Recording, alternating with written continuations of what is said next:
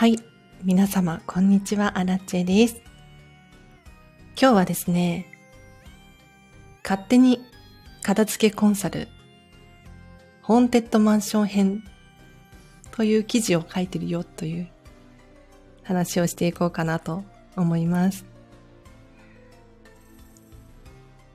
というのもですね、私、フェムパスさんっていうところで、ウェブ記事を書かせていただいているんですけれど、次の、次のウェブ記事かな？テーマを、ホーンテッドマンションにしたいんです。で、ホーンテッドマンションを片付けのプロがね、見たときに、どんな風に映るのか？これ、面白いなと思って、記事を書き始めたんですが、ちょっとね、どうしても、最後のまとめの部分が、いまいちしっくりこなくて、ここで何かね、喋ることで、アイディア出てこないかな、なんていう。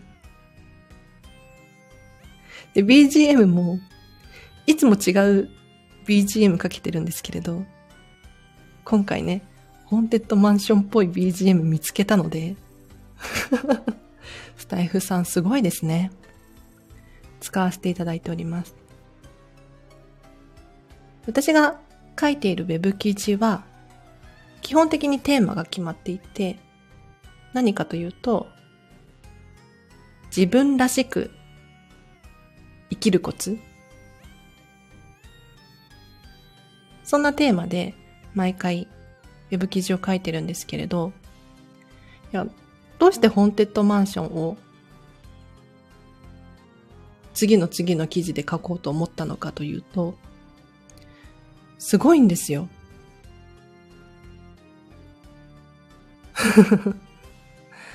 いや、皆様ね、ディズニーランドにあるアトラクション、ホーンテッドマンション、ご存知かとは思いますけれど、こちらのお屋敷にはですね、999人もの幽霊が住んでいるわけですが、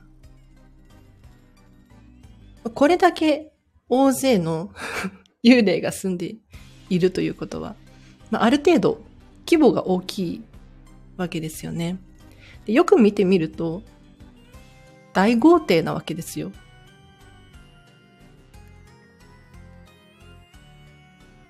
で、これだけの大豪邸、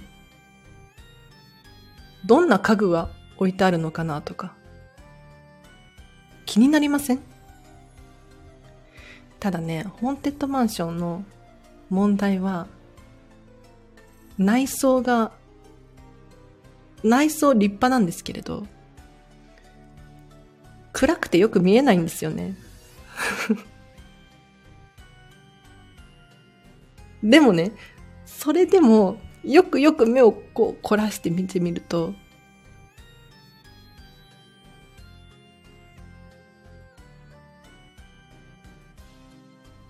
恐ろしい、恐ろしいほどセンスがいいなって思うわけですよ。まあ、どういうところにそんなことを感じるのかというと、例えばなんですが、壁紙とか、柱とか、よくよく見てみるとですね、なんかね、顔みたいに見て見えてくるんですよ。顔じゃないんだけど顔みたいに見える。あとは、コウモリモチーフのもの。これが非常に多いんですよね。要するに、このお屋敷の主の好みの問題かとは思うんですが、例えば外から外見でね、確認できるのが、ホンテッドマンションの風見鳥。あれがコウモリなんですよね。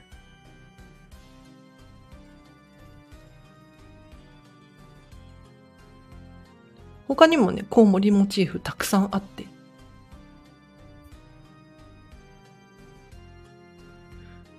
手すりとか、なんかね、コウモリなのかな？なんかね、ゴブリンみたいな、わかんない。モンスターみたいな。この世のものとはね、思えない、ちょっと気も気持ちの悪いものが、いくつも置いている。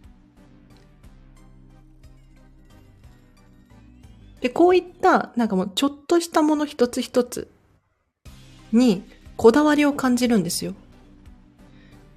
で、まあ、いい意味で統一感がある。例えば、カーテンの色。なんか暗くてよく見えないんですけれど、真っ赤なんですよね。で、アトラクションに乗ると、まあ中に入っていくわけですけれど、ホーンテッドマンションの。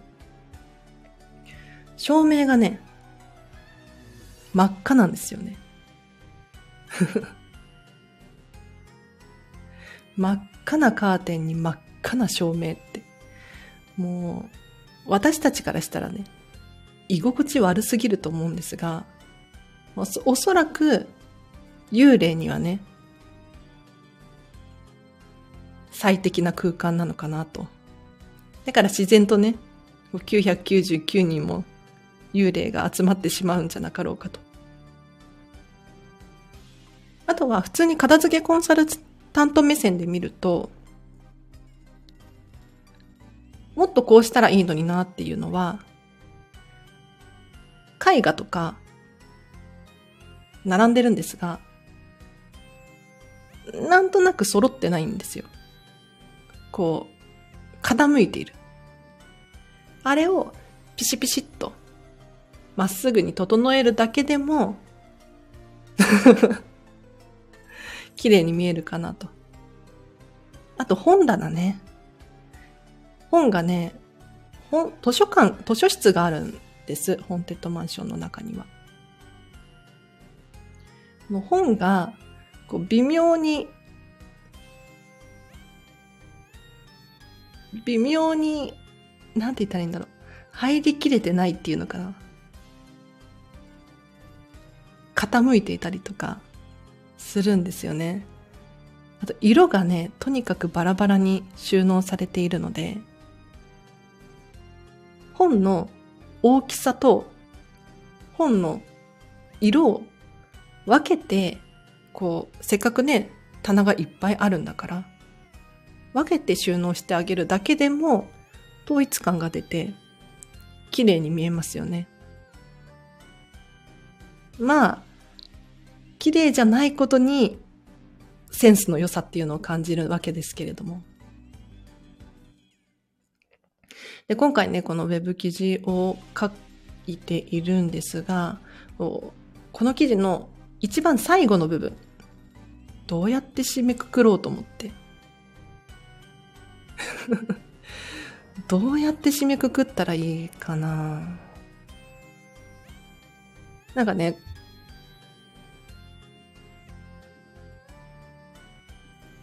この記事を書くにあたって参考にしているのが、ホーンテッドマンションというアトラクションなんです。でこのアトラクションって、どうやって始まってどうやって終わるのか。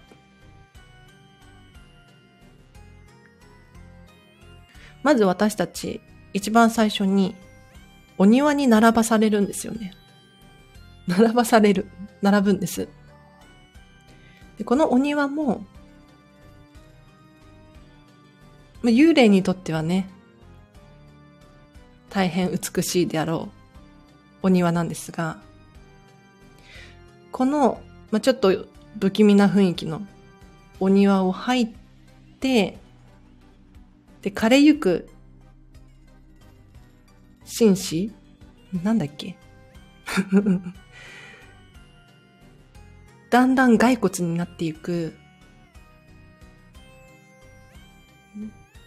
絵画？多分屋敷の主でしょうけれど、それを見て、その後に伸びる部屋っていうのがあって、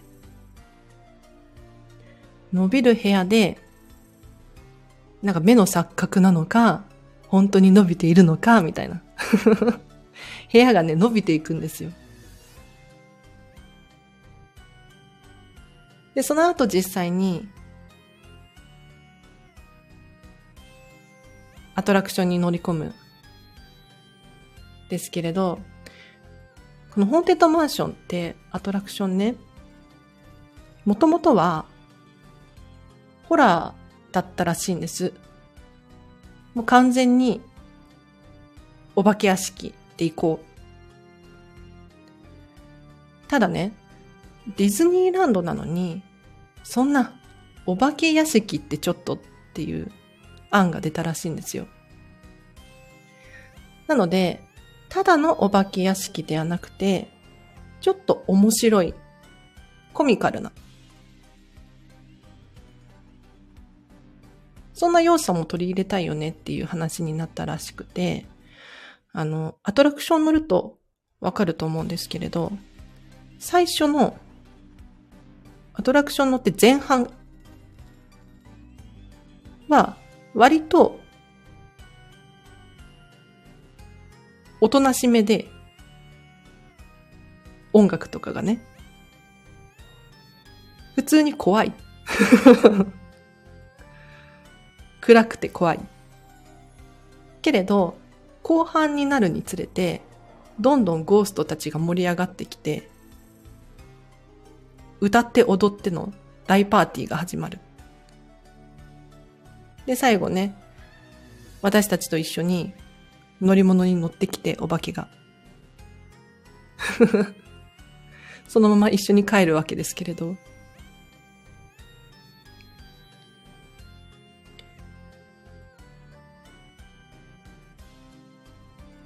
だから最初の冒頭部分と最後の部分とで全くね、顔が違うアトラクションなんですよね。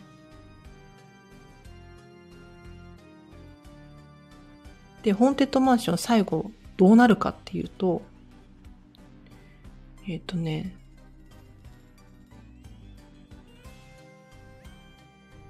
亡霊の一人が私たちが乗っているライドに一緒に乗り込んでくるっていうのを鏡で確認できるんですよ。で、ゴーストホストっの方がね、あなたが千人目に選ばれましたよと。だから、この屋敷に戻ってくるまで待ってますね。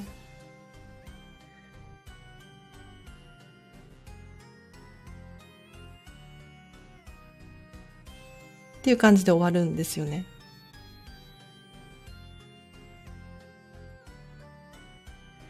えっ、とね、亡霊の一人をあなたのお家までお供させようとかって、そんなセリフもありますね。で、ウェブ記事に話を戻したいんですけれど、こんな感じの流れで書きたいんですよ。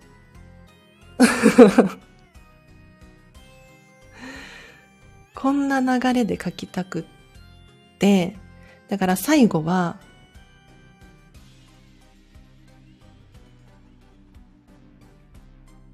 最後はね、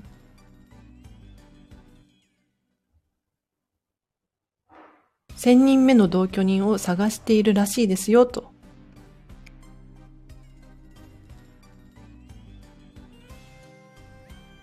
死亡証明書がね、あれば入居できるらしいので、いかがですか？みたいに 終わりたいな、なんて思うわけですよ。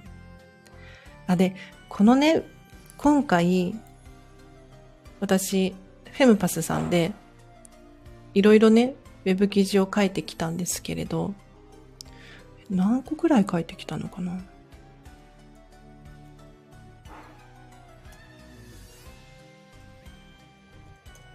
今までは、普通って言ったらあれですけれど、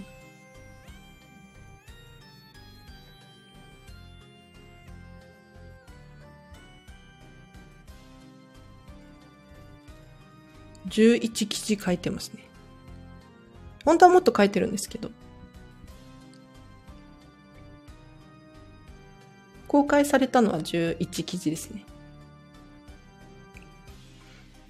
で、この11記事たちも、もうね、私が生み出した可愛い子供たちなんですが、いや、ホーンテッドマンションの記事を書くにあたって、私はね、さらに、こんなこと言ったらね、大したことないのは分かってるんですけれど、まだまだなんですけれど、ちょっと成長できたなって思っていて、何かというと、言葉の選び方ってすごく大切だなって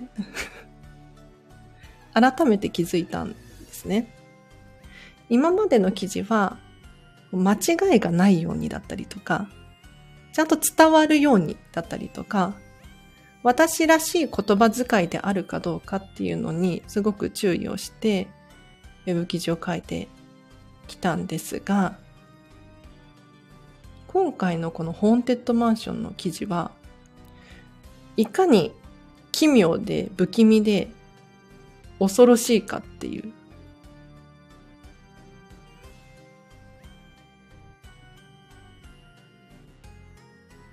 ホーンテッドマンションっていうアトラクションが、皆さんご存知だと思うんですけど、本当に素晴らしくって、あのね、セリフ一つとってもそうですし、置いてあるもの、生えている植物、墓石に彫られているメッセージだったりとか、もうそういうところにストーリーを感じるし、あとはギャグ要素っていうのもすごくたくさん入ってきてるんですよね。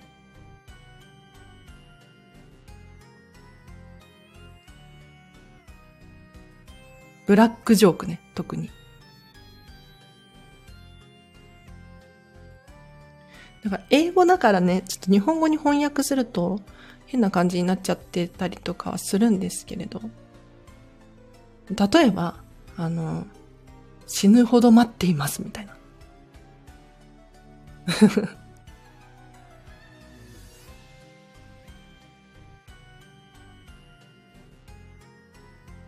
こういう言葉遣いをあえて選ぶっていうの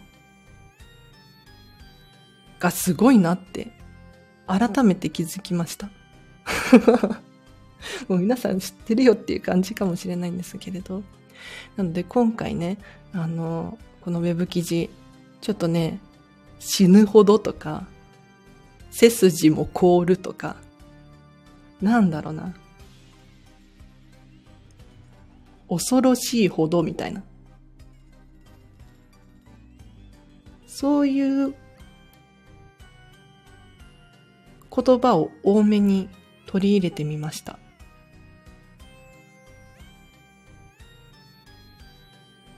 足を踏み入れてみましょうとかね。いいよね。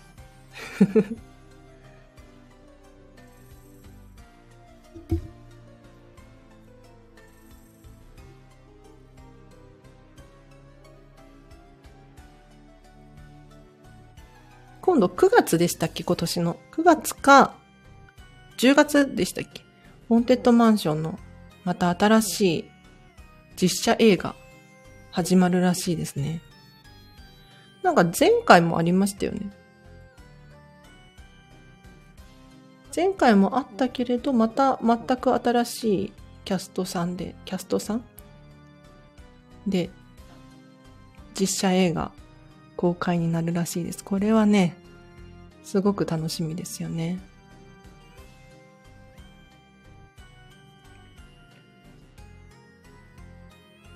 あと、ホンテッドマンションといえば、あの、秋になると、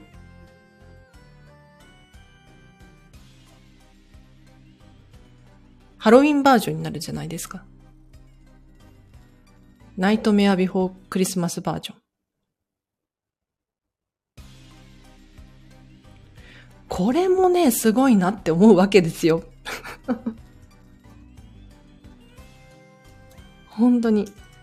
もうね、あの、毎回そうなんですけれど、ウェブ記事を書くにあたって、こうディズニーのね、アトラクションをテーマに取り上げさせていただいたり、過去には、ミッキーのお家、ミニーのお家だったりとか、タワーオブテラー、モンスターズインク、このあたりのね、アトラクションを勝手に片付けコンサルとかって言ってね、見てきたんですけれど、毎回ね、各アトラクションのこうバックグラウンドストーリーだったりとか、あとは、ちゃんと映画を見たりとか 調べたりしてるんですよね。で、そのホーンテッドマンションの記事を書くにあたって、まあいろいろ調べてるんですけれど、ナイトメアバージョンのこのセリフもまたいいんですよ。本当に。な、誰が考えてるのっていうくらい。どうやったらこれが思いつくのっていう。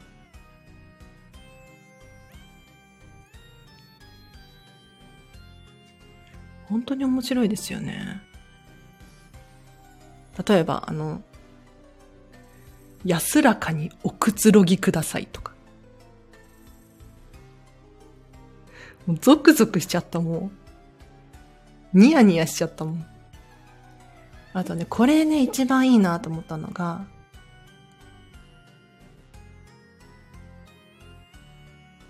みんながね、あの、伸びる部屋あるじゃないですか。伸びる部屋。旧ラインでね、並んでるところで。で、伸びる部屋からアトラクションに乗り込むんですけれど、さあ早く、もたもたしないでみたいに言うシーンがね、あるんですが、声をかけるシーンがあるんですけれど、さあお急ぎください。生きているなら、テキパキと。生きているならテキパキとって。もう感動しちゃった。私は。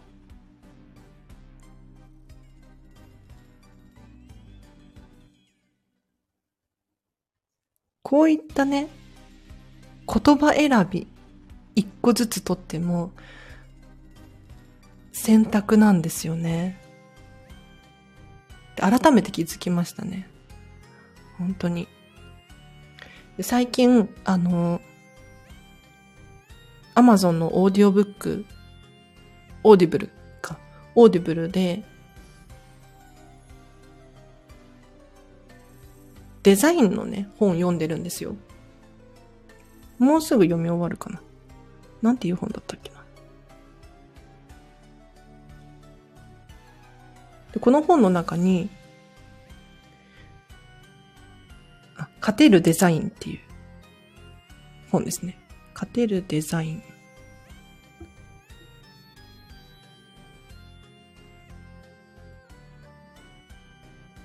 だからもともと任天堂のデザイナーさんで、今フリーでやってるみたいな方の本なんですけれど、こちらにですね、デザインは9割が文字だっていうふうに書いてあって、もうね、文字を制せろ、制しろ。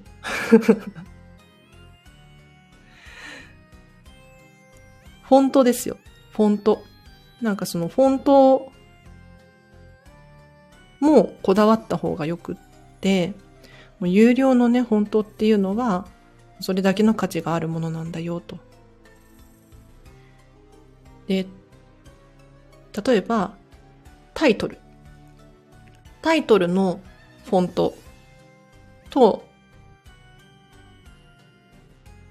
本文のフォントこれって役割が違うから、タイトルのフォントを本文のフォントにしちゃうと、この人分かってないな、みたいな。逆に、その、本文用の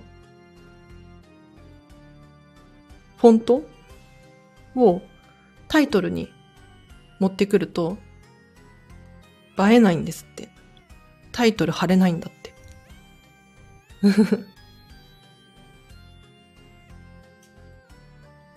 っていうのを知って、なんか、そのデザインって本当に色とっても文字の形とっても大きさとか角度とか空白の部分だったりとか全部が意味があるんだなっていうことに気づいて。でそこからですよね。文字にも意味があるわと。なんでその文字を選ぶんだろうか。空白どれくらい開けた方がいいんだろうか。どうした方が読みやすいか。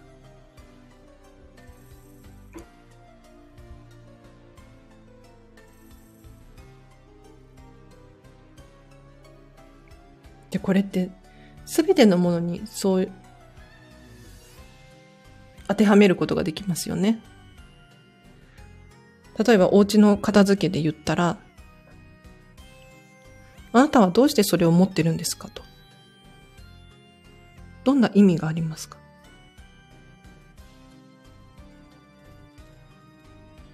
あのね、私も片付けコンサルタントなので、たくさん片付けレッスンしてきたんですけれど、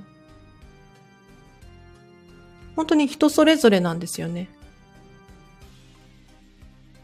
誰かにとっては宝物だったとしても、別の誰かにとって見たら、もうただのゴミだったりとかして。でもそれって、はい。あ、シリが。それって別に正解不正解とかないんです。ご本人がそのものに対してどんな価値を見出していて、どんな思いで今後一緒に付き合っていくのかっていう。でそれを選ぶことによって一緒に生活を共にするわけだから、その選んだ者たちによって私たちって性格とか現れるなって思うわけですよ。あ、で話をホンテッドマンションに戻すと、今何分くらい話して ?30 分くらい。例えばお庭ね。アトラクションの入り口、お庭から始まるんですよ。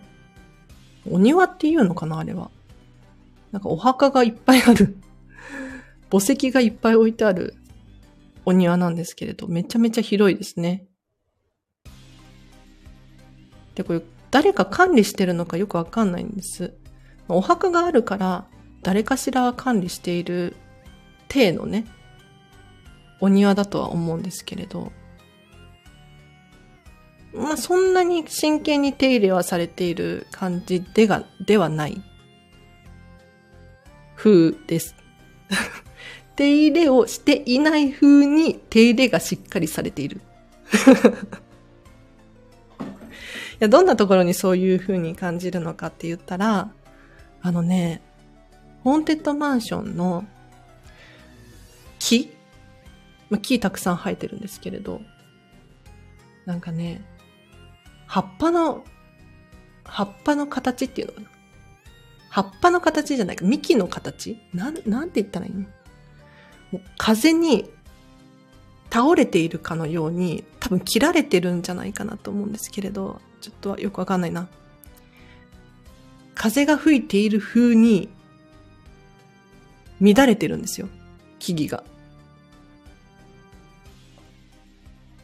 あとは、お花もお花もね、なんか枯れているっぽい色味だったりとか、ちょっと赤黒っぽい色だったりとか、そういうお花が選ばれているわけですよ。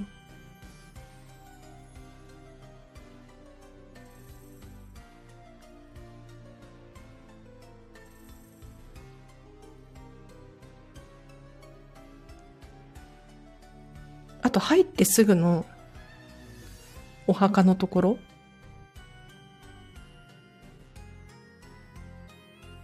一番目の前って言ったらいいのかな？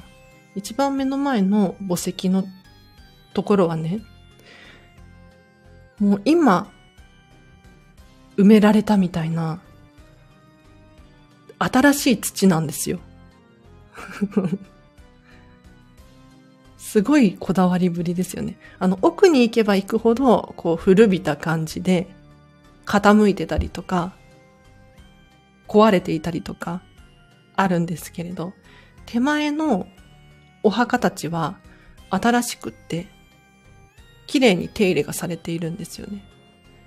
お花もたくさんもりもりになってたりとか。時期によって違うのかな新しい土がかぶせられたばっかりですみたいな。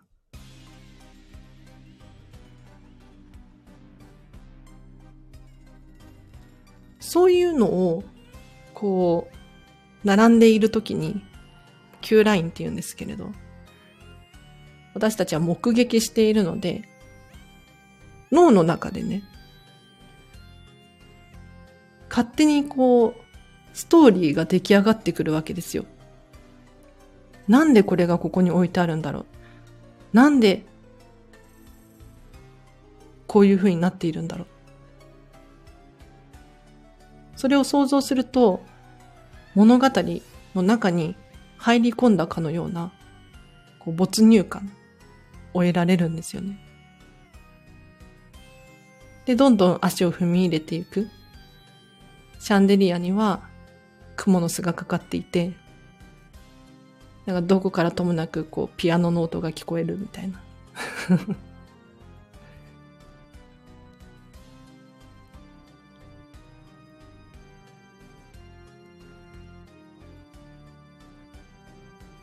面白いですよね。もうすべてに意味があって、意味のないものがないっていうのが、ディズニーのテーマパークとしての、やはり醍醐味だなと。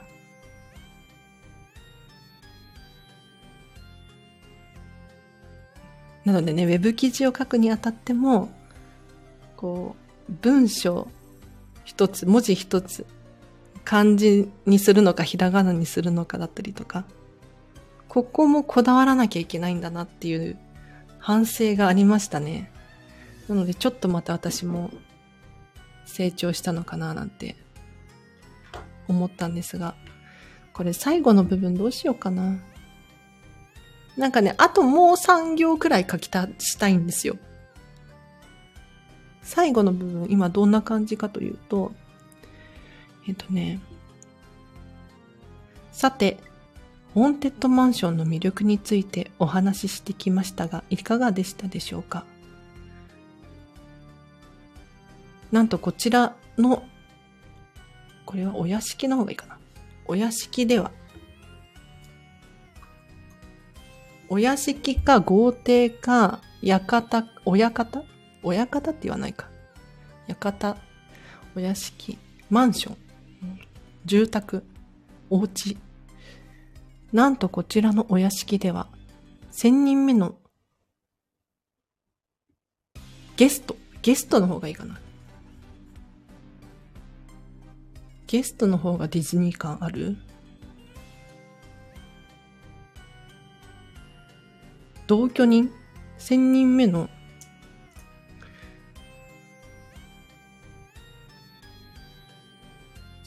目を探してるんだよね。999人の亡霊が住んでいて、千人目が来るのを待っている。千人目の何？千人目の亡霊を待っている。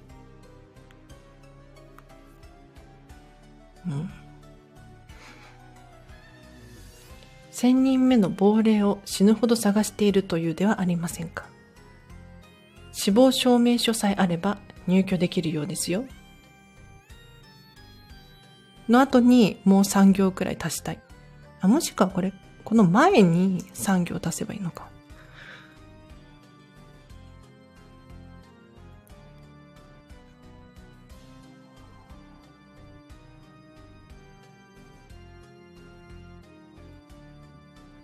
ホーンテッドマンションって本当に面白いですよね。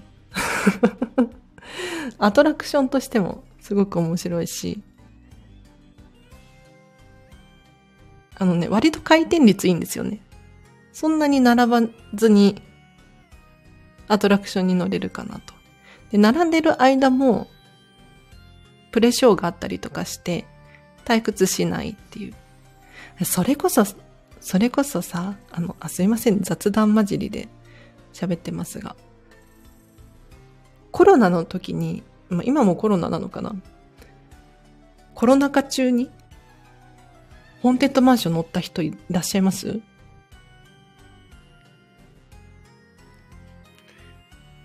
あの、私乗ったんですけれど、入場制限5000人の時。あの時ね、プレショーなかったんですよ。だから、あの、伸びる部屋あるじゃないですか。伸びる部屋は、ただ通過するだけみたいな。もうね、あの、伸びる部屋の入り口と出口が常に空いてる状態。で、ゲストは立ち止まらないんだよ。だよね。立ち止まっちゃいけないんですよ。そう。で、ホーンテッドマンションって言ったらさ、あの、ドアが閉まるときに、ギギギギギギギギ、パタンみたいな。あれも演出のうちの一つじゃないですか。で、伸びる部屋があるから、なんかもう、ホーンテッドマンションに来たなっていうふうに思うわけじゃないですか。なんだけれど、コロナの時に、待ち時間が短かったとはいえ、やっぱりね、あそこをショートカットしちゃうと、アトラクションに対してのこのストーリーの理解度だったりとか、期待値だったりとか、没入感っていうのが薄れますよね。全然違う。だからね、待たせた方がいいんですよ。限度はあると思うけど、3時間とか待ってられないんだけれど、20分くらいだったら、そのアトラクションに対してワクワク感っていうのかな。これが高まるので、絶対並んだ方がいい。もったいない。思い出しましたね。そうそう。プレショーなかったんですよ。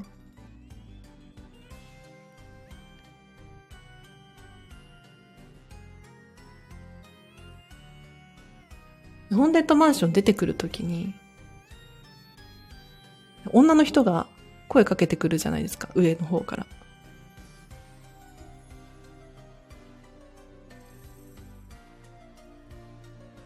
Harry back!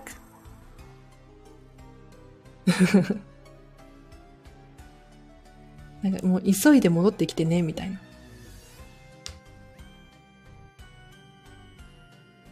死亡証明書を持って戻ってきてね。もしあなたが私たちの仲間になりたいんだったら。もう今すぐ決めてちょうだいみたいな。死ぬほど待ってるから。っ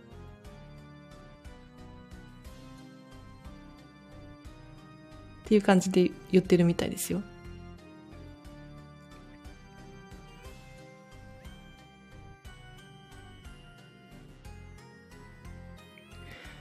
そういえばあの、ホーンテッドマンションの謎解きやりました？ね、3月いっぱいで終わっちゃったんですけれど、ディズニーランドで1300円だったかな？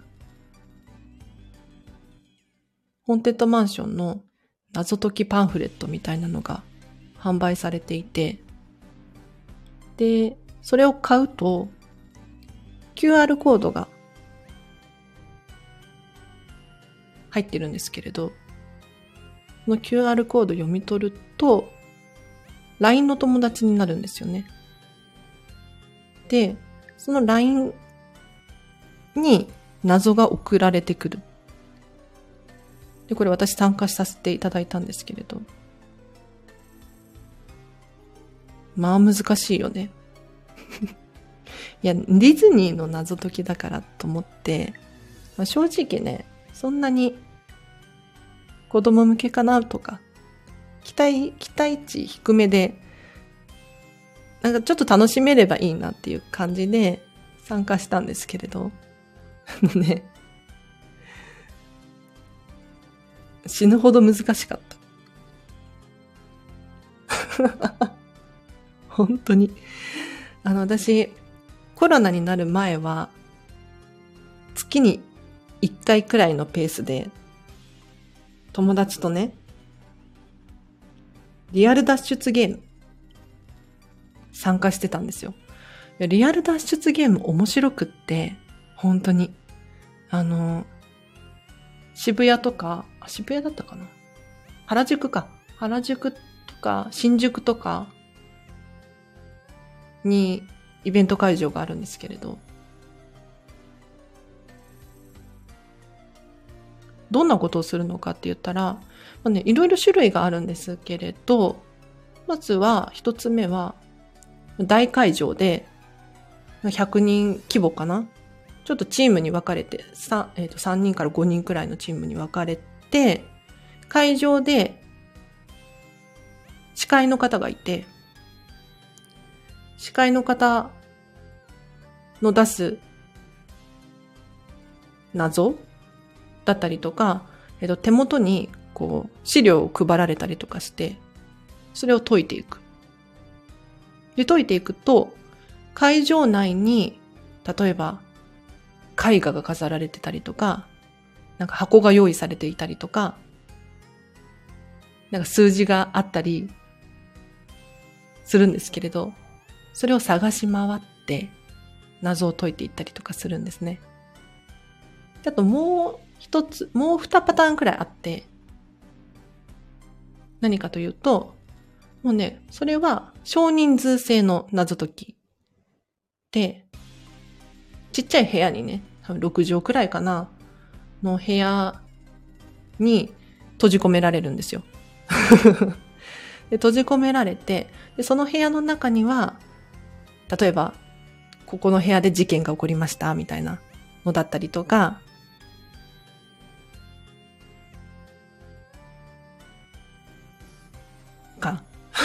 事件が起こったんです、みたいになって、で、じゃあ誰が犯人なんだとか、謎を解いていく。で、10人くらいかな ?10 人もいないかな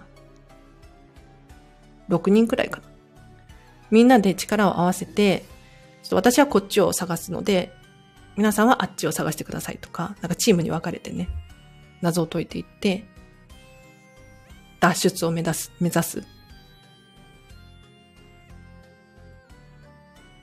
まあ、いろんなパターンのゲーム、脱出ゲームがあるんですけれど、基本的にね、結構高いんですよね。あ今、ホーンテッドマンションの謎解きの話をしてました。基本的にね、いくら、今いくらなんでしょうね。ちょっと調べてみよう。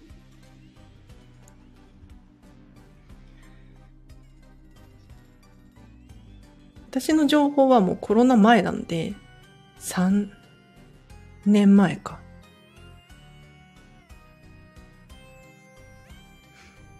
月1回くらいでね、確か3000円くらいだったんじゃないかな。もうちょっとしたかな。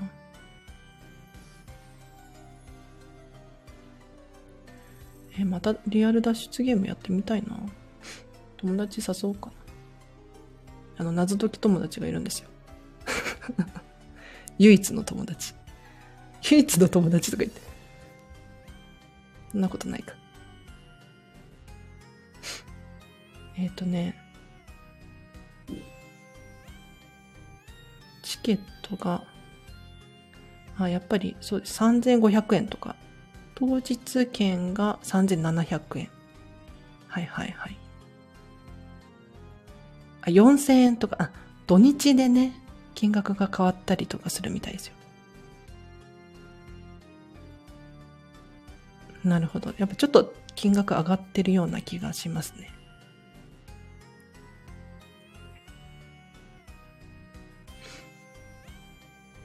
で、そう、ホーンテッドマンションの謎解きは1300円だったので、あのね、安いんですよ。そう、安いっていうのもあって、そんなに期待してなかったっていうね。そしたら、なぜかわからないけれど、あの、ディズニーランド中を歩かされるっていうなんかあそこ行け、あっち行け、こっち行け、みたいな。あっち行って、ほにゃほにゃを探せ、みたいな。で、それがよくわかんなくて、LINE でね、ヒントを見るっていうところがあったんですけれど、ヒントを見て、ヒントも、を見てもわからないみたいな。ツイッターで調べてみたいな。難しかった。で、一回ね、あの、ホンテッドマンションのキャストさんに報告に行くターンがあるんですよ。そう。こうこうこうで、と。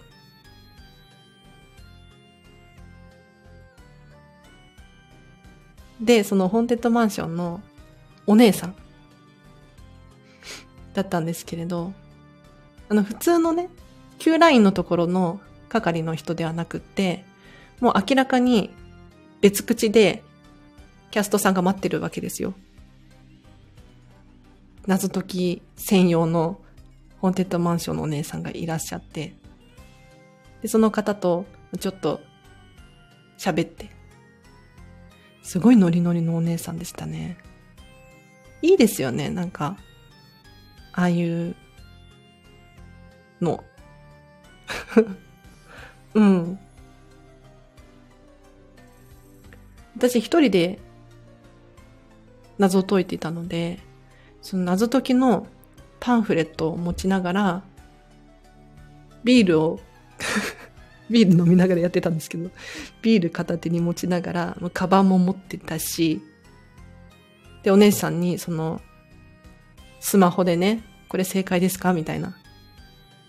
提出しながらだったからもう荷物いっぱいになっちゃって、なんかお姉さんがね、あ、ちょっと大変そうだから荷物持ちますよとか。優しいよね。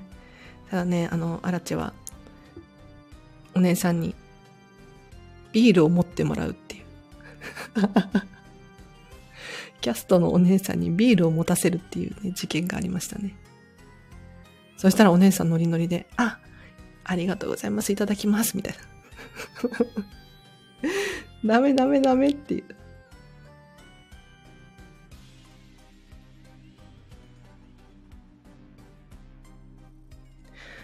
いいな。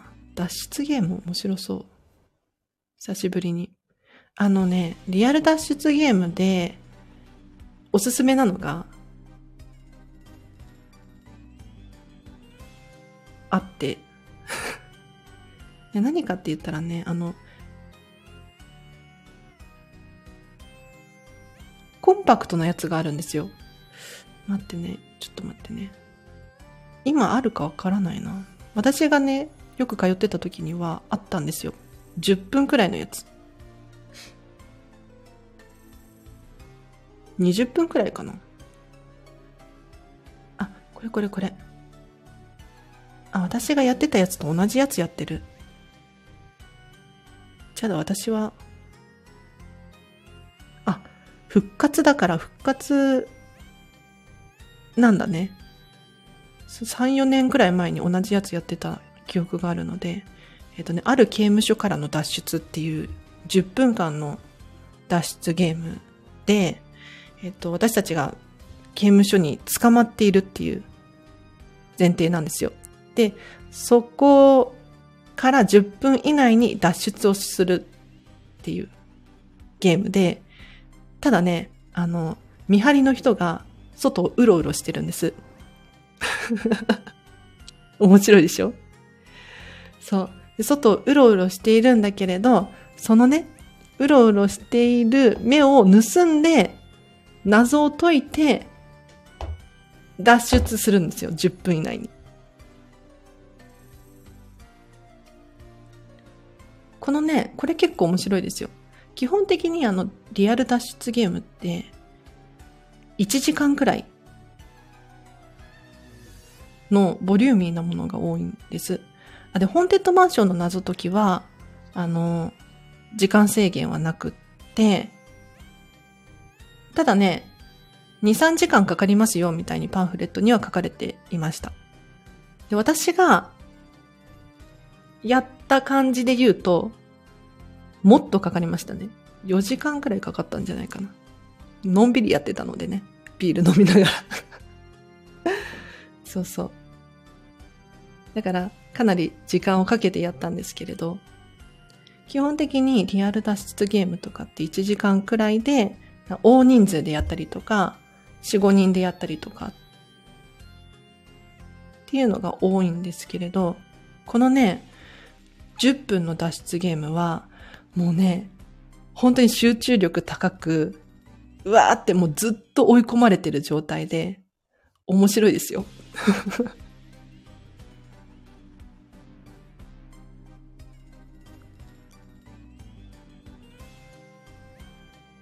おすすめ。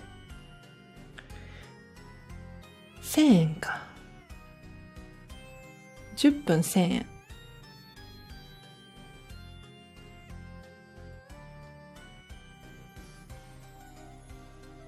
え、ちょっとまたリアル脱出ゲームやりたいな。これ大人数だといいんですよね。あ、まめさんこんばんは。今ね、ホンテッドマンションのウェブ記事を書いてますっていうところから、かなり脱線して、あの、ホーンテッドマンションのね、この間、謎解きゲームあったじゃないですか。えっ、ー、と、 Beyond Story とかっていう。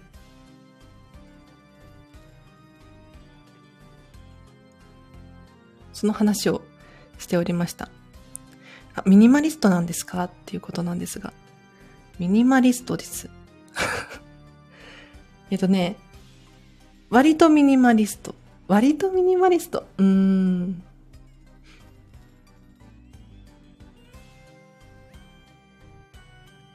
ミニマリストです。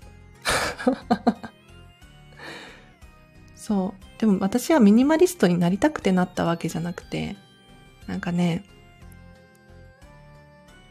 管理できないんですよね。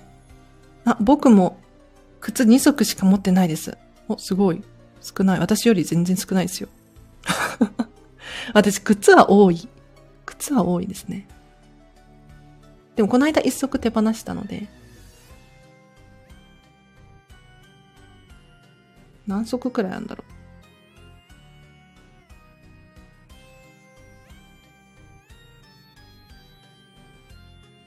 でも靴ってね、人によりますよね。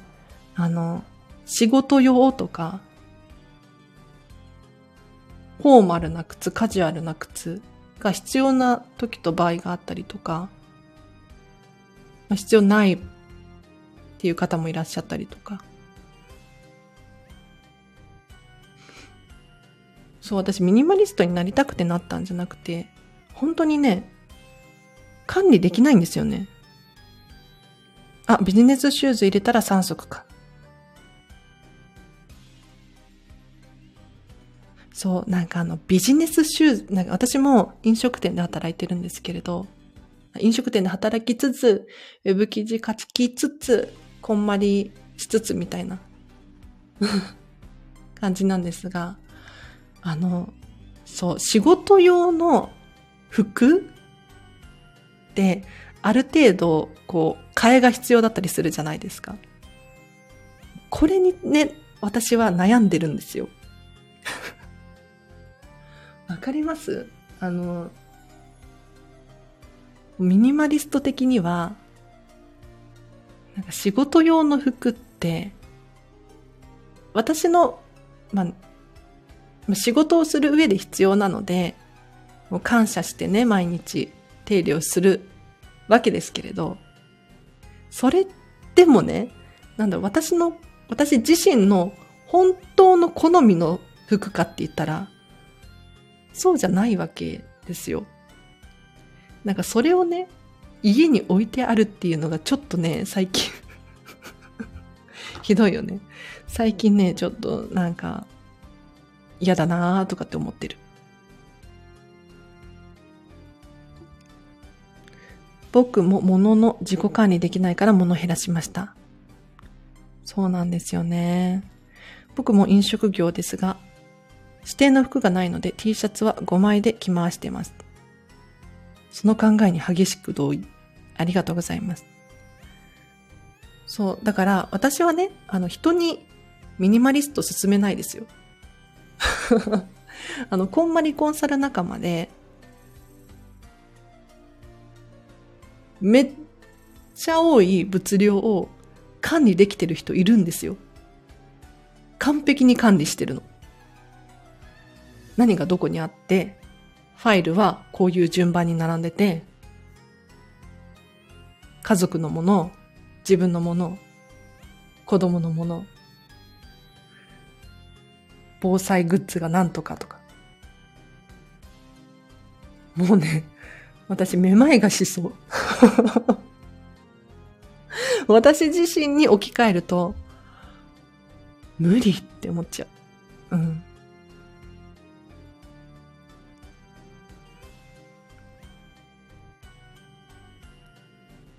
本当にすごいの。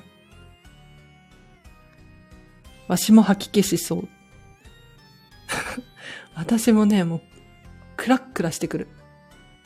でもね、できる人はいるんですよ。だから、その、人と自分を比べない。あくまで私は私。だって、理解はできますよね。あの、物量が少なければ少ないほど、管理はしやすいんですよ。どう考えても。お手入れの数減るし、掃除のしやすさだったりとか、減りますでしょ一方で、物流が増えると、手入れをする時間増えるんですよ。でもね、皆様、えっと、周りにね、じゃあ、週末になったら、車のメンテナンスしようかなとか、趣味の釣り道具がなんとかとか、時計がなんとか、カメラがなんとかってね、めでる人いるじゃないですか。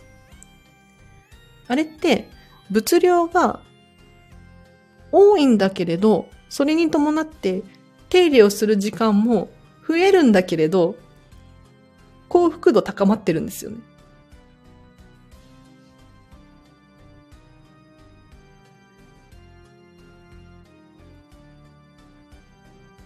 だから、ちょっとミニマリスト的には、あの、共感はあんまりしないんだけれど 理解はできる。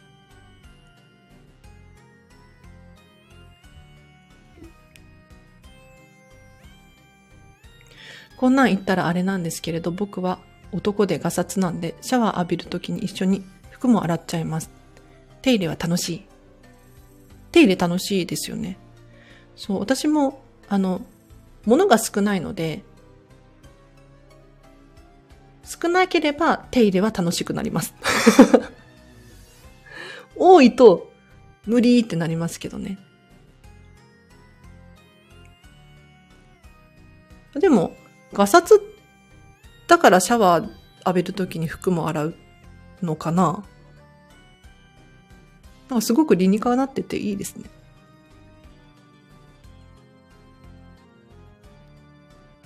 うほうほって気分になるらしい。豆さん。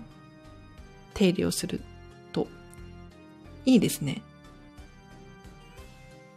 私たちのこんまりコンサルタント的に言うとそれは、ときめきっていう 感情になるんですけれど。ときめきってなんかちょっと女子っぽいかな。なんか、楽しい、嬉しい、テンションが高まるような。それを大切にしましょうっていうのがね、こんまりさんが伝えてることで、別に物量どうのこうのって言ってるわけじゃないんですよね。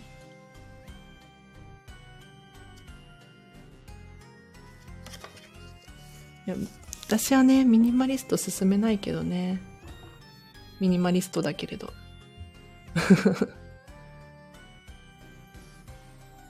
そう、ディズニーがね、好きで、ホンテッドマンションとかも最近新しいグッズがいっぱい出たんですけれど、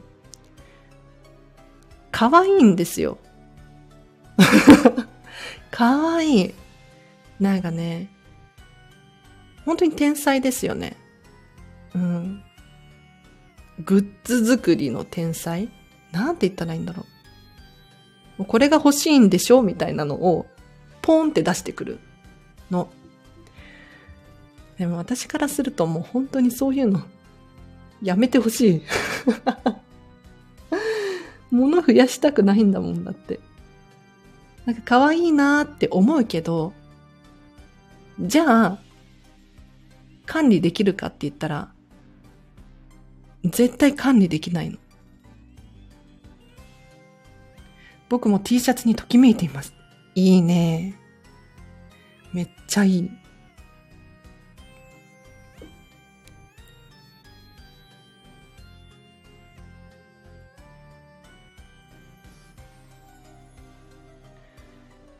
洗濯機の役割が脱水機能しか使わなくなっています。すごいそんな人いるんだ。すごい。めっちゃいいな。でも私も、そういえば、あの、夏場とか 特に旅行の時ね、夏のこうタンクトップだったりとかって、薄いし、すぐに乾くんですよ。なので、もう旅行行くときはもう本当に荷物少なくしていきたいじゃないですか。だからね、もう毎日同じ服着てた。何？だから、その、薄手の半袖とか薄手のタンクトップとかを着ていくじゃないですか。で、ズボンもショートパンツとかにして。で、手洗いで洗って絞って、次の日に乾いている状態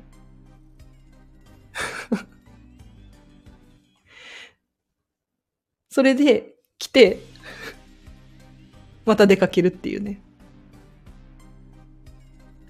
そうすると、もう替えのお洋服とかを持っていく必要がないので、すごく私は楽ちんでした。で、帰ってから洗濯機を回すっていうのもすっごいめんどくさいじゃないですか。それがないのも楽。めっちゃ怪しいよね。そんなことしてましたね。本当に旅行の時とか荷物少なくて。こんにちは。家の片付け、マジで始めようと思っているので、いろいろ教えてください。イボンヌさん。素晴らしいです。あのね、まずは大切なのは 始めようと思っているっていう。どうですか？始めようと思っているっていう。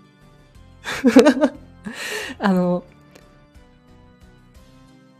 始めてください。片付けはね、今すぐできるんですよ。もう今片付け始めようって思えば、片付け始まるんですね。で、あと、こんまりさんがよく言うのは、片付けを終わらせる覚悟。いつまでに終わらせるかって決めちゃう。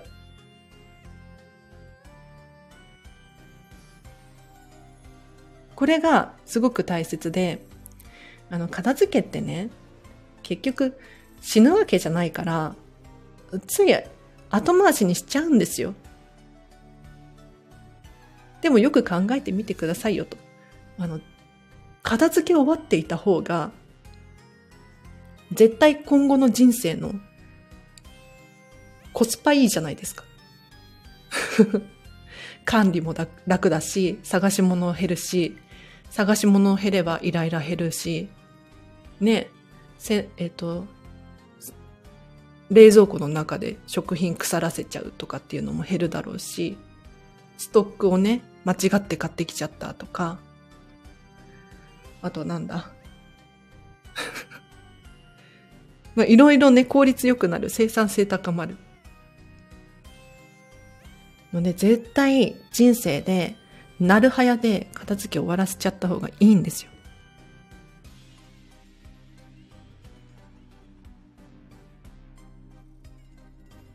この前ランニングシューズもう一足買おうか悩んだ時に、ほんまに履き潰すんかって考えてしまい、結局買わなくなりました。一緒のことしてます。一緒のことしてますあの、旅行の話かな。そう、なんか、あの、物を買うときに、躊躇するんですよね。一旦保留にするんですよ。わかるかなこの気持ち。いや、なんかね、買った後に、そのものをずっと愛着を持って接することができるかっていうのを、こうね、頭の中でシミュレーションしたいんですよ で、その結果、無理だってなること多いですね。うん。なんかその時ね、あの、可愛いと思って、欲しいって思うかもしれないんだけれど、じゃあ、お洋服だったら、その、シワになりやすくて、アイロンかけるのかって言ったら、もうかけるのめんどくさいとか。靴だったら、革靴買っちゃったらね、もしかしたら、靴屋さんに、こう、磨きに出さなきゃいけない。じゃあ、靴屋さんに持っていくかって言ったら、持ってくのめんどくさいとか。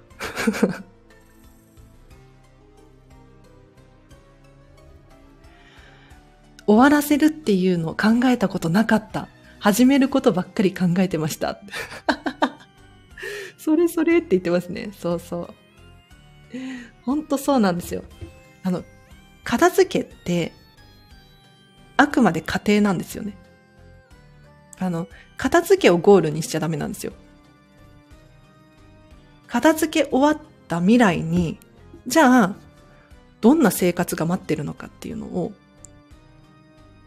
想像してみてください。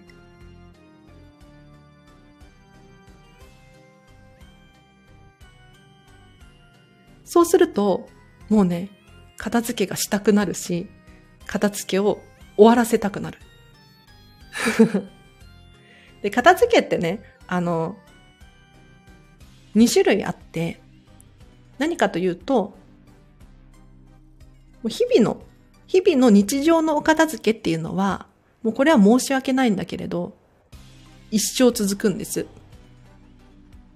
例えば、じゃあ、お家でね、お料理するってなった時に、冷蔵庫の中から食品出して、まな板出して、包丁出して、フライパンで調理して、食器に盛り付けてって。そしたら、動かしたものたち全部元に戻さなきゃいけないんですよ。なので、これは日々のお片付けですよね。なので、永遠につきまとうんですが、もう一種類お片付けっていうのがあって、これ、こんまりさんで言うと、片付け祭りって呼んでるんですけれど、要するに、もうあなたに見合う適切な物量っていうのがあるから、一旦それを見極めようぜっていう。で、一旦一回でいいからとりあえず見極めていただいたら、もうね、生活楽になるんですよ。で、そこから、じゃあちょっと家具買い替えてみようかなとか、収納も合わなくなったから買い替えてみようかなとか、そういう微調整っていうのはどんどん繰り返しね、していってほしいんですけれど、とりあえず一旦お片付けは物量は揃えるっていう感じかな。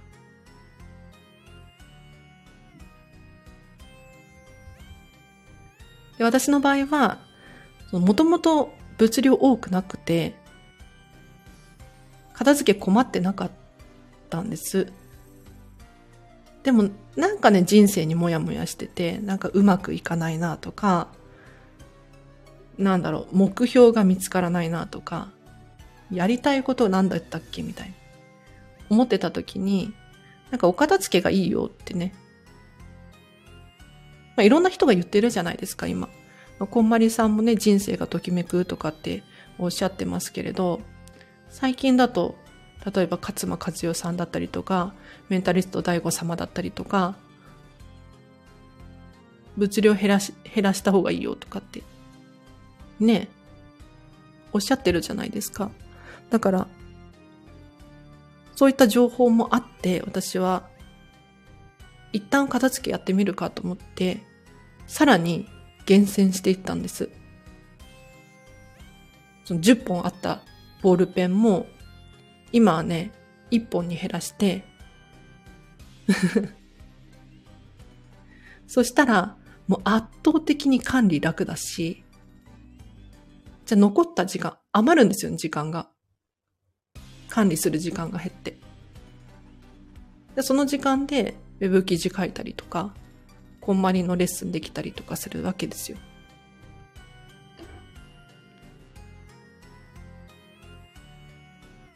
ときめかないと。そう、ときめかないとですね。ちょいと失礼します。ありがとうございました。こちらこそありがとうございました。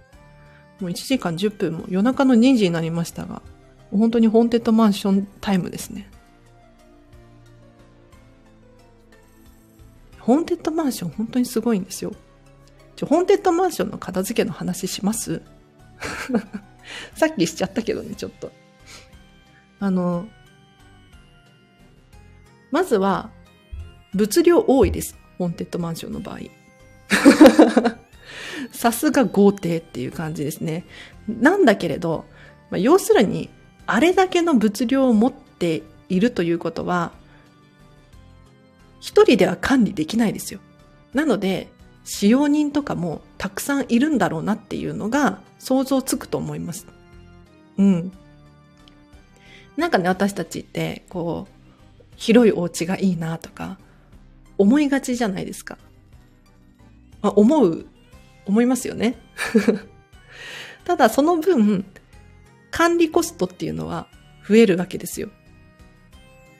窓が増えれば、窓拭きの回数が増えるし、部屋が広くなれば、掃除する時間も長くなるだろうし。でホンテッドマンションの場合は、かなり大きなお屋敷なので、使用人が必要になってくる。まあ、ゴーストなのでね どういうシステムかはわからないですけれど。はい。あとはね、そうだな。お花は類は枯れてますよね。うん、かつて咲いてたのかな？わかんないんだけれど、結構な量のお花をね、ホーンテッドマンションの外でも中でも見ることができるんですが、もう大体枯れてますね。あと、ゴーストたちが着ているお洋服。これがね、私は、あの、印象的で、ほとんどみんな、豪華な服着てるんですよ。うん。そんな、まあ、ボロ、ボロボロだったりとかするんだけれど、あの、もし生きていたら、かなり立派なお洋服だったんだろうなみたいに想像がつきますね。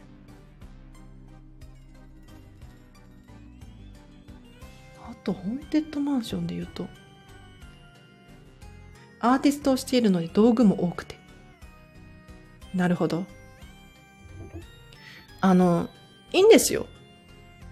多くて。多くていいのよ。うん。多くていいんだけれども、っていう話です。あの、物量が多くてもいいんだけれど、じゃあ、それを一個ずつ管理ができる状態であるのか。何がどこにあって、埃が被ってなくて それをキープすることができるかっていうのがすごく大切かなと思います。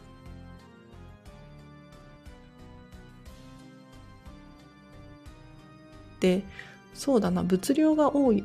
あのね、うん。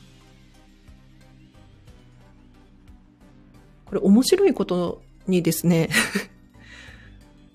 面白いことになんですけれど、あの、お片付けが終わると、自然と収納しっくりくるんですよね。これ何なんでしょうね。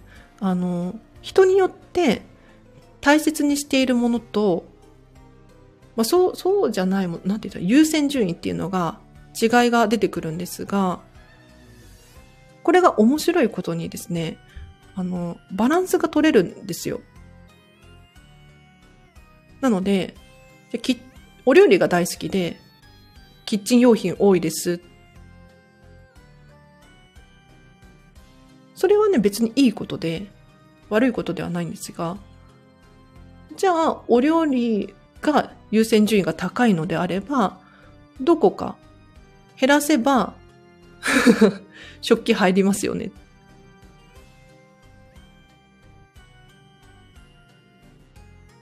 あの、お家のサイズって無限じゃないので、限られてきますよね。で、その限られたスペースに何を置くのかっていうのは、ご自身で選ぶしかないわけですよ。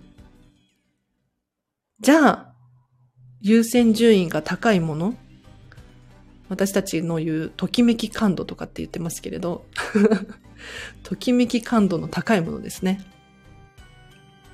お洋服が、じゃあ100着持ってますっていう人だったら、お洋服にもう全部ランキングをつけて、そのランキング順に絞っていくっていうのも一つの手だと思うし、写真とかだったら、無限に増えちゃうんですよね。そうじゃなくって、もう、アルバム一冊に収まる量って決めちゃって、それ以上増えるようだったら、厳選するしかない。だって置く場所って限られてるので。うん。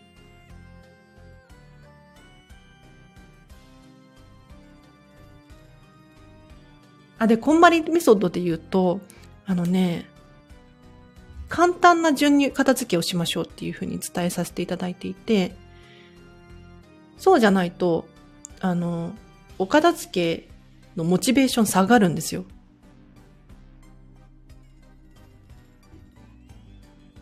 例えば、イボンヌさんの場合、アーティストをしているので道具も多いということなんですけれど、こう仕事道具とかだと大事じゃないですか。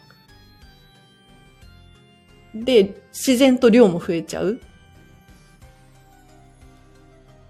思い入れがあったりとかして、難易度高かったりするんです。そうじゃなくって、私たちがおすすめしてるのは、まずはお洋服からやりましょうよと。あ、でもお洋服のデザイナーさんとかだとちょっとお洋服は後回しにした方がいいと思うけど、なんでかって言ったら、お洋服って毎日着るから、あの、好き嫌いっていうのが分かりやすいんですよね。で、いかに普段、なんとなくのものを着ていたか、みたいな。またかつての私がそうだったんですけれど、もう無難なものとか、これでいっかとかっていうので、服を選んでたりとかしたんですが、そうじゃなくって、もう自分が自分にとって好き嫌いみたいな感覚でお洋服を選んでいく。で、その感覚が分かった状態で今度本に取り組んでいくんですよ。で、今の私にとって、もう過去の私はどうでもいいと。まあ、どうでもよくはないんだけれど、人はね、みんな今を生きてますから。今の自分にとって、ときめく本を選びましょう。残しましょう。で、そうじゃないものはさよならするんです。で、その次に、書類やります。書類も皆さん、あの、全部一回封筒から出してくださいね。で、チラシとか捨てて、クーポン券とか捨てて、で本当に大事なものだけをあのファイリングしていくんですよ。本当に大事なものだけ。そうするとね、もう、書類は結構減りますよ。で、その後に小物とか思い出の品っていう風にやっていくんですが、あの、簡単なものをどんどん終わらせていくと、お片付けのに対するモチベーションがどんどん上がってくるんですね。で、筋トレと同じなので、やり方が分かってきて、スピードもどんどん速くなります。これが最初から難しいものを手を出してしまうと、考えるのも嫌になるし、やっぱり私ってお片付けできないとかって思っちゃう。で、とにかくね、お片付けはね、スピード大事なんです。スピード。もうポンポン終わらせていくことによって、ビフォーとアフターの差がはっきりわかりやすくて、衝撃を受ける。です。それがね、あの、もう二度と戻りたくないなとか、そういう感覚にさせてくれるんですよね。で、あと、お片付けって、ゆっくりやっちゃうと、なんていうのかな。また間違って買っちゃう可能性あるんですよ。だから、その、欲しいっていう、なんだろう、お買い物することが悪いわけではないんだけれど、ちゃんと物を見極める状態に、見極められる状態になってからお買い物をしてほしいから、一旦、もう、お片付け終わらせようって本当に思いますね。で、ホンデッドマンションの場合は もう、もうここはね、お片付けは割と完璧ですよ。はい。もうね、主のこだわりが本当にひしひしと感じる。どれ、どのパーツを取っても、本当にね、ホーンテッドらしいっていうのかな。ホーンテッドマンションらしい。うん。絨毯もそうだし、壁紙もそうだし、あれ？絨毯だったかな？ホーンテッドマンション。忘れちゃった。床も立派だなって思ったんですよ。そう。柱一つとってもね、こだわりを感じます。うん。正面一つとっても立派なものが飾られているわけですよ。もうどういう感覚でそれを選んだのかって本当に思うんですが、すごいですよね。何なんだろう、あの感覚は。だから他の人には考えつかないようなユニークな 主人なんでしょうね、ホーンテッドマンションの主さんが。うん。こだわり抜いた家具。だって、13時まである時計が置いてあったりするわけですよ。どこに売ってんの？いや、もちろんね、あの、あの、ゴーストの世界の話だとは思うんですけれど、なかなか人間界でね、13時まである時計ってね、見つけられないと思うので すごいなって。でも逆に言ったら、その、例えばハロウィンの季節だったりとかに、飾り付けをね、皆さんされる、される方いらっしゃるかと思うんです。そういう時に、ホーンテッドマンションとか参考にしたらすごくいいですよね。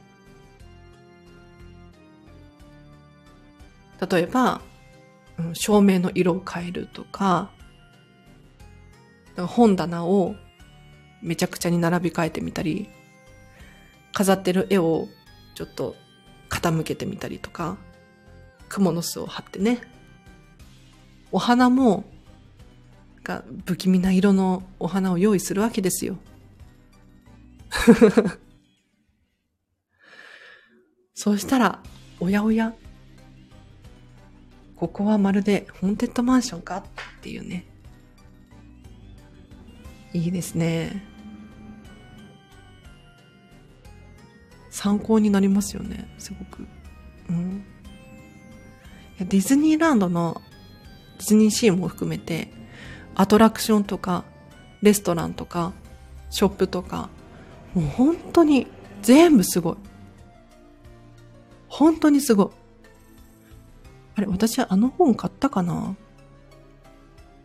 なんか結構ディズニー関連のビジネス書をね、読み漁るのが趣味なんですけれど、最近ね、面白そうだなと思った本があって、えっ、と、なんてあったっけな。ディズニーランドの空間科学っていう本ですね。そう、やっぱりね、私は片付けコンサルタントなので、プロの片付け、片付けのプロ？だからこういった空間づくりとか、非常に気になるんです。やっぱりディズニーランドに行くと、居心地の良さを感じることが多いと思うんですけれど、これはなぜだろうかと。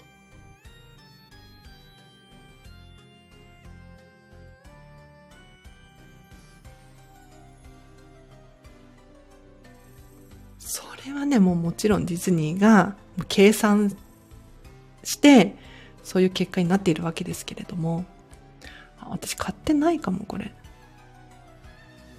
カートに入ったまま買ってないな。ディズニーランドの空間科学。魔法と、あ、違う、夢と魔法の王国の作り方。これ2種類あって、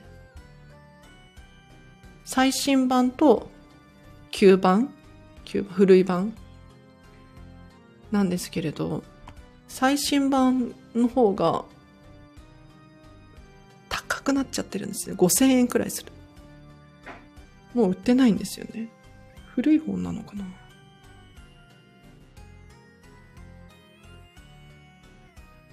この間、こんまりコンサルタント向けに、ディズニーのお掃除セミナーっていうのをね、開催したんですけれど、何やってるんだって感じかもしれませんが。これがなかなか好評で、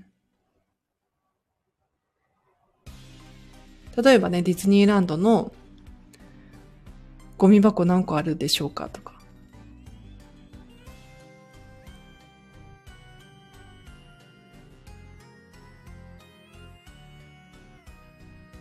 面白くない？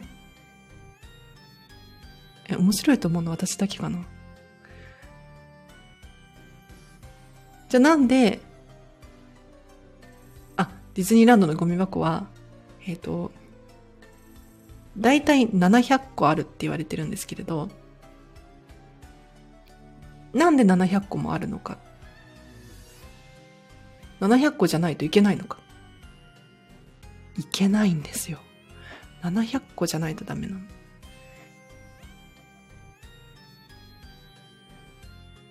で、えー、っとね、特に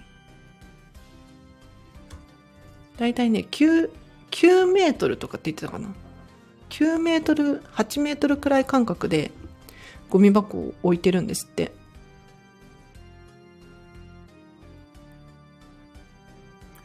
じゃあなんでその間隔で置いているのかって言ったら、あの、理由があるわけですよ。これはウォルトさんがね、編み出した 感覚なんですけれど、あの、ディズニーランドがアメリカでね、オープンした当時、オープンしたばかりの頃に、ウォルト・ディズニーさんは悩んでたんです。ゴミ箱？どうしよう。ゴミ箱？どうしよう。どの感覚でゴミ箱を置こう？とかってね、思ってたんじゃないかなと思うんですけれど、その時に、あ、そうだそうだと。ウォルトさんは、あの、ホットドッグ屋さんの目の前のベンチを陣取ってですね、人間観察を始めるんですね。はい。ホットドッグを買った人が、果たして何メートルでホットドッグを食べ終わるのかと。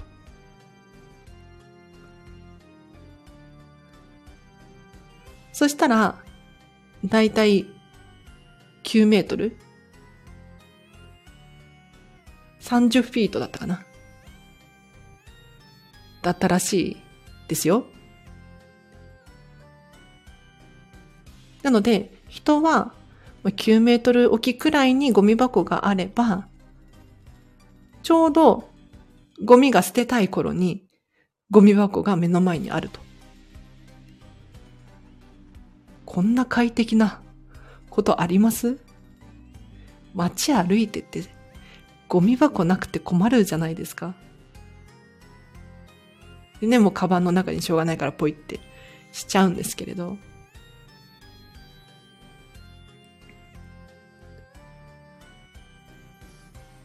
そこの本をね、買おう。アマゾンで中古で買います、今。ディズニーランドの空間科学。本ね、私買いがちなんですよ。本ね、本は本当に買いがち。どんどん増える。でも最近あの、アマゾンのオーディオブック、オーディブルの割合を増やしたので、物量は減ったかな。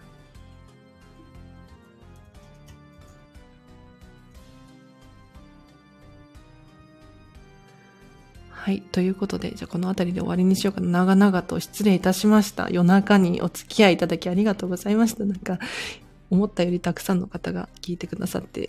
いや、もう誰もいないでしょとかって思いながら始めたんですが、もしこの放送が良かったら、フォローといいねお願いいたします。ありがとうございます。お知らせがあります。4月の、あれ何日だっけ？?25 日火曜日ですね。13時半から16時半、こんまりメソッドのデータの片付け研修をリアルで開催いたします。これ東京都大田区玉川駅徒歩と徒歩1分の会議室でやるんですけれど、どんな内容かというと、まずコンマリメソッドを学んでいただいて、データのお片付けの仕方っていうのをね、学んでいただきます。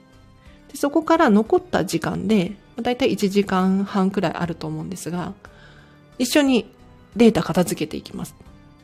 スマホの中とか、タブレット、パソコン等をね、持ち込んでいただいて、Wi-Fi もつながる会場なので、あの問題なくお片付けできると思います。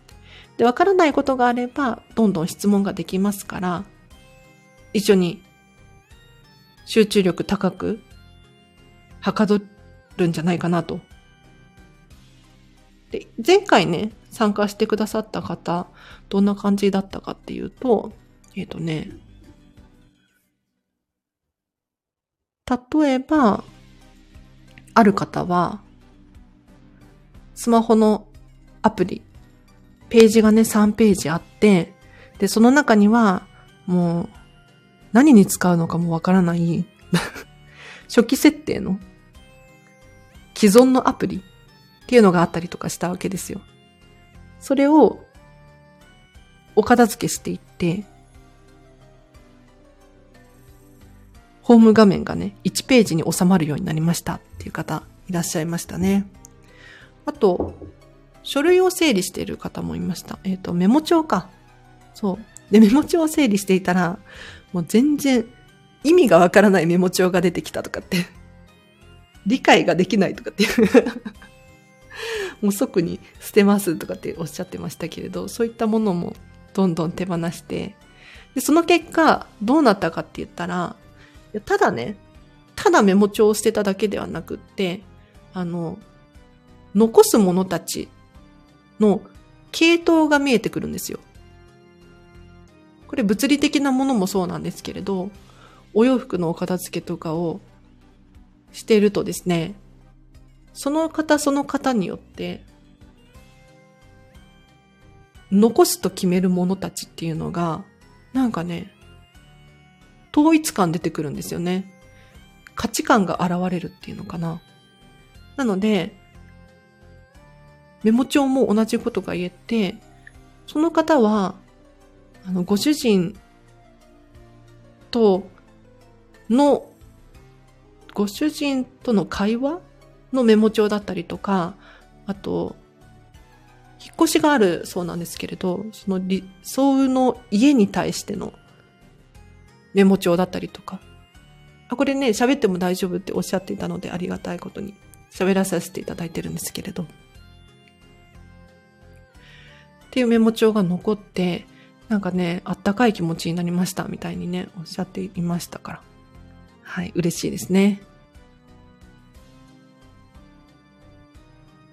なので、データもね、お片付けすると、こう、マインドも整ってきたりとか、人間関係整ってきたりとか、生産性も上がるし、効率も良くなるし、行動力も上がる。いいことしかないと思うので、ぜひ25日ですね、今月のお時間合う方いらっしゃいましたらお越しください。リンク貼っとくので、もしくはあの私のチャンネルのトップのところにリンク貼ってあるので、興味ある方いらっしゃったら、詳細見てみてください。あとリクエス、リクエスト募集中です。このチャンネルで新地に喋ってほしいものがある方、いらっしゃいましたら ぜひこんなこと喋ってほしいです。こんな質問があります。ディズニーランドのどこどこっていかがですか？とか教えてください。はい。今日はね、あの、休みだったんですけれど、もうね、一日中このホーンテッドマンションの記事をああだこうだ考えていて、結局全然進まなくて、うん、筆が乗らないってやつですね。で夜はこんまり仲間とサイゼリア行くっていう。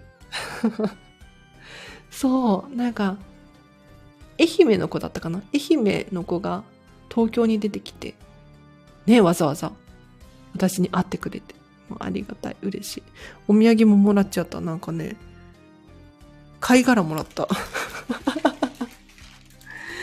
嬉しい。すっごい嬉しい。なんかミニマリストだから、なんかね、物もらわないんですよ、基本的に。みんな遠慮してくれないし。でもこれはめっちゃ嬉しい。かわいい。何に使おう？誰かに分けようかな。なんか、いっぱいもらっちゃった貝殻。